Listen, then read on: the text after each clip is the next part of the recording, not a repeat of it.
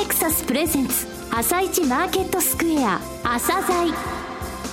この番組は企業と投資家をつなぐお手伝いプロネクサスの提供でお送りします。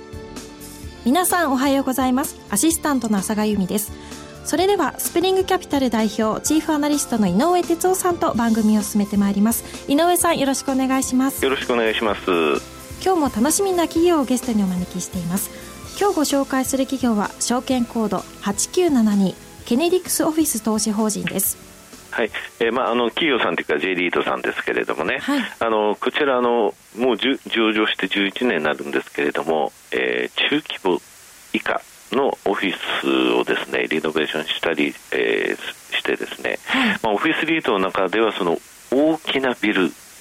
ではないというところのメリットというものはとてもよくわかりますので、はい、ぜひお聞きください。はい。また番組後半では井上さんの市場の見方をお話しいただきます。今日はどんなお話をされますか？あの昨夜ですね IMF がえー、世界の経済見通しを引き下げました、はい、日本についても工作機械受注やはり昨日出ましたがよくなかったんでちょっとマクロのお話をしようと思います。はいよろしくお願いします、はい、それでは朝鮮今日の一社です。朝鮮今日の一社本日は証券コード 8972J リートであるケネディクスオフィス投資法人さんをご紹介いたします。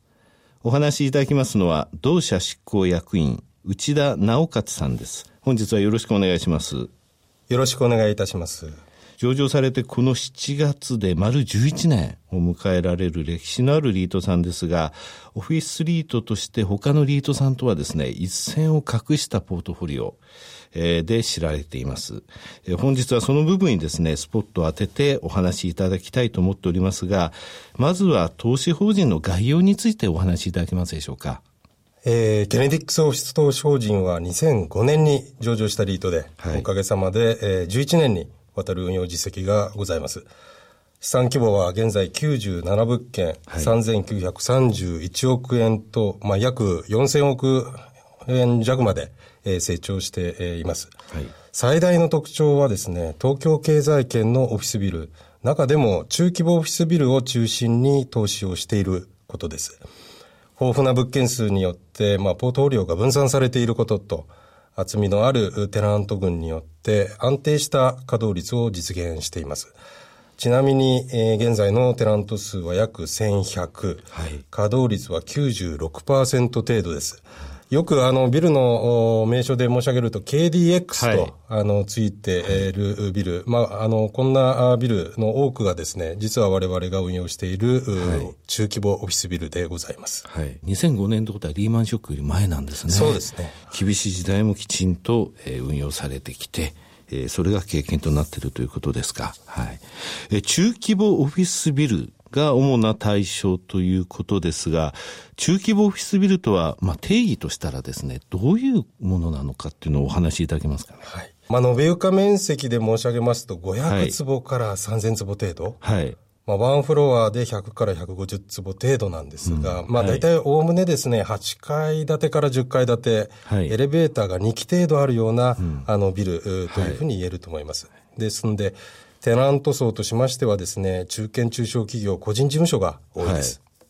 これあの、延べ床面積で500から3000坪の物件ってですね、いわゆるあの、東京の都心の5区ってありますけれども、どのくらいのウエイトを占めてるものなんでしょうかね。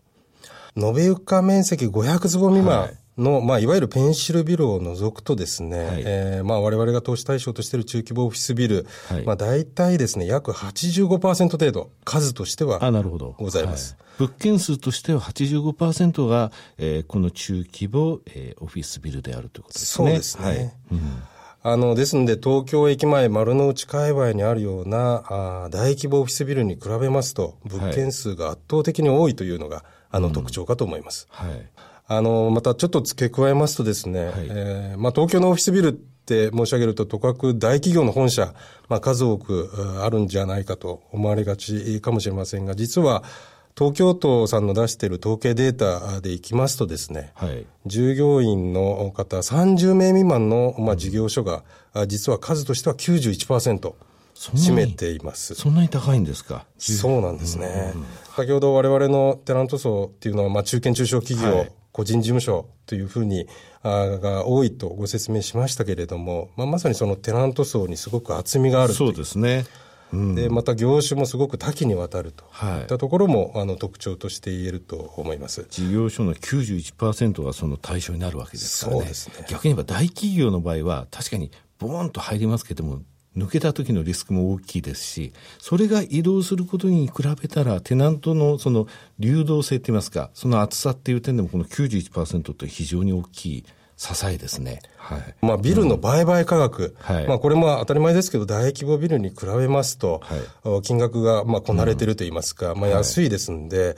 はい、あの、そういう意味では、売買の世界でも、まあ、非常に流動性が高い。うん、まあ、わかりやすく申し上げれば、売買取引の件数も多いんですね。はいで、えー、付け加えてテナントの動きっていうのも比較的活発です。うん、まあ、そのあたりがすごく特徴としては言えると思います。えー、中規模オフィスビル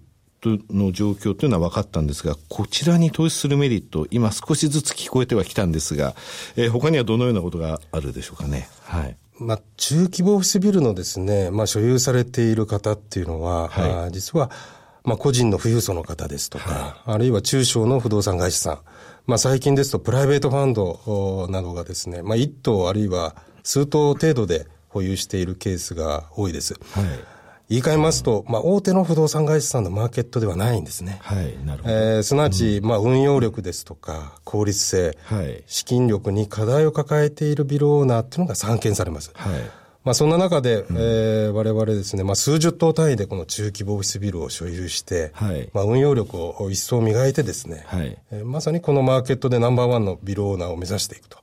いうのが、まあ、基本戦略です。うん、で、実は、まあ、東京23区に所在している中小規模ビルの中でですね、はい、約8割が、まあ、築20年以上なんですね。はい、まあ、あの、言ってみると高齢化が進んでいるマーケットなんです。はい、はいあの、そういう意味では立地条件も、まあ当然重要なんですけれども、はい、まあ適切な設備更新だとか、運営管理、まあリニューアル工事をやってるかどうか、まあ、このあたりが物件の競争力を左右する、まあ、重要なポイントになっています。うん、ですので、まあ、運用の仕方によって相当こうパフォーマンスが変わってくる。るですから何もしてないビルと比較しますと競争力の差が歴然と、まあ、出てくる。まあそういう意味では差別化がしやすいとも言えると思います。うん、リノベーションをしてバリューアップをすれば、それまでの価値と全然違う賃料も生まれると。いうことですね。あと、まあ、付け加えますと、まあ、100棟近く我々、まあ、運用してますので、はい、まあ、テナントさんの退去の影響っていうのが、まあ、うん、言ってみると小口に分散化できます。はい、まあ、ひいては安定した賃料収入が、まあ、期待できますし、はい、まあ、そういう規模のメリットを活用してですね、えー、管理費であったり、まあ、そのリニューアル工事やるときの工事費だとか、はいまあ、削減できます。はい、で、また、あの、これすごく重要なんですけれども、うん、テナントを紹介してくださる、まあ、賃貸の仲介会社さん。はい、まあ、こういう会社さんとも密接な関係が構築されていますので、うんはい、まあ、結果的には高い制約率にですね、まあ、つながっているんじゃないかと。まあ、このあたりが我々の強みだと思っています。なるほど。えー、実際にですね、組み入れられているポートフォリオについてお話しいただけますでしょうか。現状資産規模、まあ、3900億円超ですけれども、はい、オフィスビルの比率、まあ、約92%です。はい、地域別の投資比率で申し上げると、東京経済圏が、まあ、約8割で、はい、まあ、中でも東京都心5区が50%強占めてます。はいうん、ですので、まあ、地方経済圏の物件っていうのはまあ2割弱という状況。はい。うん。で、ちなみに、まあ、保有してますオフィスビルの特徴をいくつか、あの視点でご紹介しますと、82%の物件が最寄り駅より徒歩5分圏内の立地です。はい。はい、あと、ビルの耐震性ですね。はい。あの、これ、えー、重要なんですが、全物件が、おかげさまで新耐震基準と同水準です。はい、また、あの、質の高い運営能力っていうのを発揮することで、うん、えー、91%のテナントさんが、まあ、今後も入居し続けたいという意向を示しています。はい、これぐらい物件持ってますと、えー、ケネディクスオフィスさんのテナントさんが、やっぱり同じやっぱり KDX ビルに、えー、テナントとして移られるとかそういうこともあるんじゃないですか？おっしゃる通りで、あの、非常にありがたいお話なんですが、うん、あの、我々のビルからですね、また我々の別のビルに移られるテナントさん、はい、あの、複数いらっしゃいます。あの、当然その、手狭で拡張しなければならない。あるいは、あの、事業がちょっとこう縮小してきて、うん、えー、スペースを縮めないといけない。まあ、そういった時にですね、はい、普通だと出てってしまって終わりなんですけれども、うん、それはまた我々の別のビルをお使いいただけるっていうのは非常にありがたいなと思ってます。エリートの場合ですね、外部成長、内部成長という言葉がありますが、外部成長、内部成長、それぞれについてですね、えー、戦略を教えていただけますでしょうか？まず、外部成長ですが、環境認識としましてはですね、不動産の売買マーケット、はい、昨年から加熱しておりまして、うん物件の価格がまあ上昇しています。はい、まあ言い換えますと、まあ利回りが下がっている状況です。まあそんな中、我々、まあ源泉投資とですね、はい、資産入れ替えに取り組んでいます。はい、まあアクセル全開でまあオフィスビルを取得するというのではなくて、うん、えー、我々の取得目線、中長期的に適正と判断できる価格で取得する。まあ無理をしないということと、ね。はい。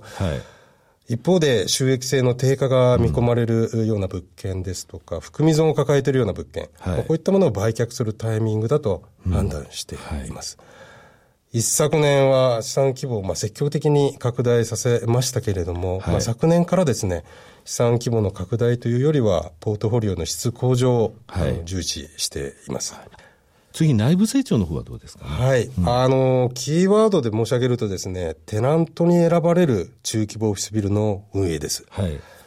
テナントさんの満足度を、まあ、意識したきめ細やかなビル運営に努めて、はい、テナントさんの満足度の、まあ、維持向上を目指してい、えー、きます。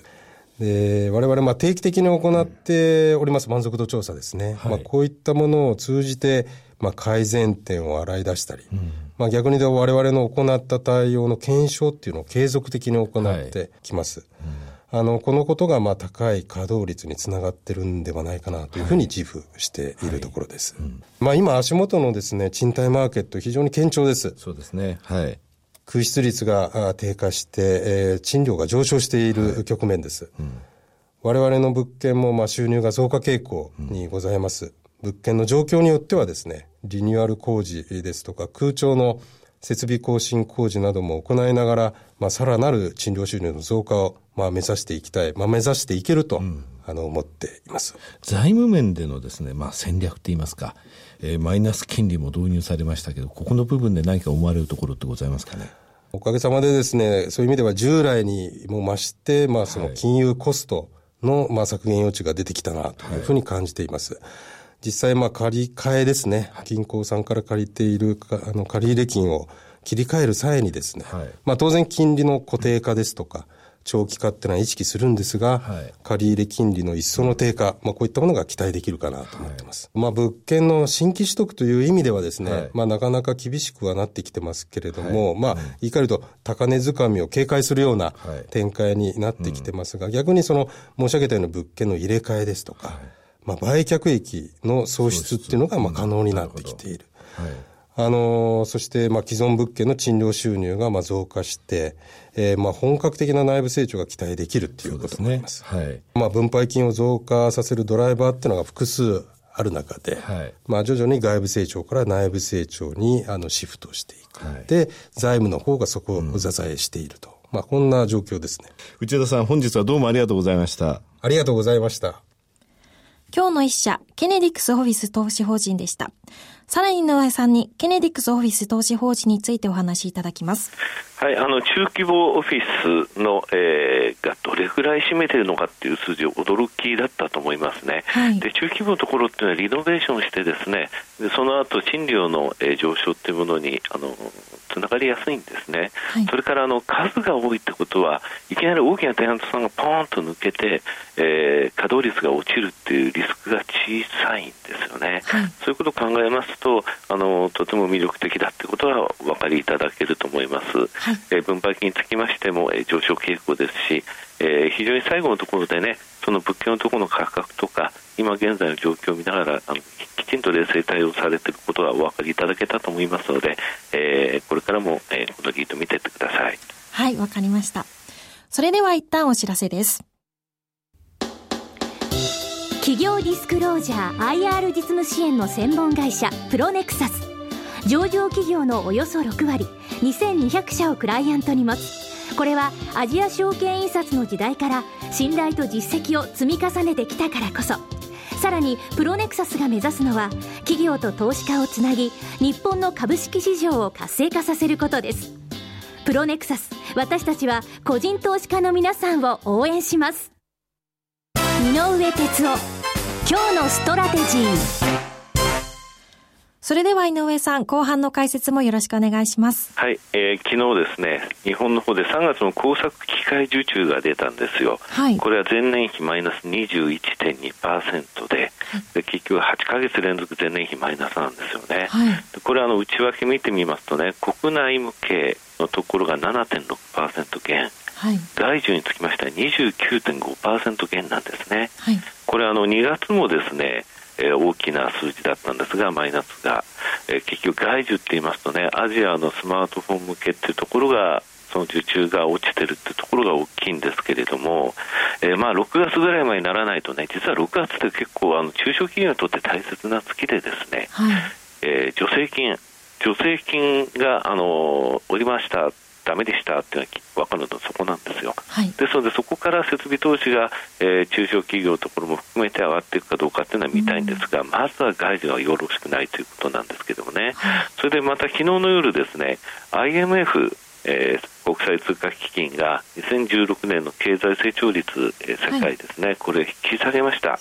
ね、これ3か月に一遍出るんですけれども、はい、1月の時点でもこれ下方修正されたんですよ、はい、3.6%から3.4%の上昇に、えー、減速されてですね今回また下方修正で3.2%となってなったんですね、はい、でアメリカは今景気がいいというので利上げしてるわけなんですが1月も2.8から2.6%に落ちて今回は2.6から2.4%落ちましたと、はい、で日本は今年の成長率どれぐらいで見込まれているかというと1月では引き下げがなくて1.0%だったんですが今回0.5%と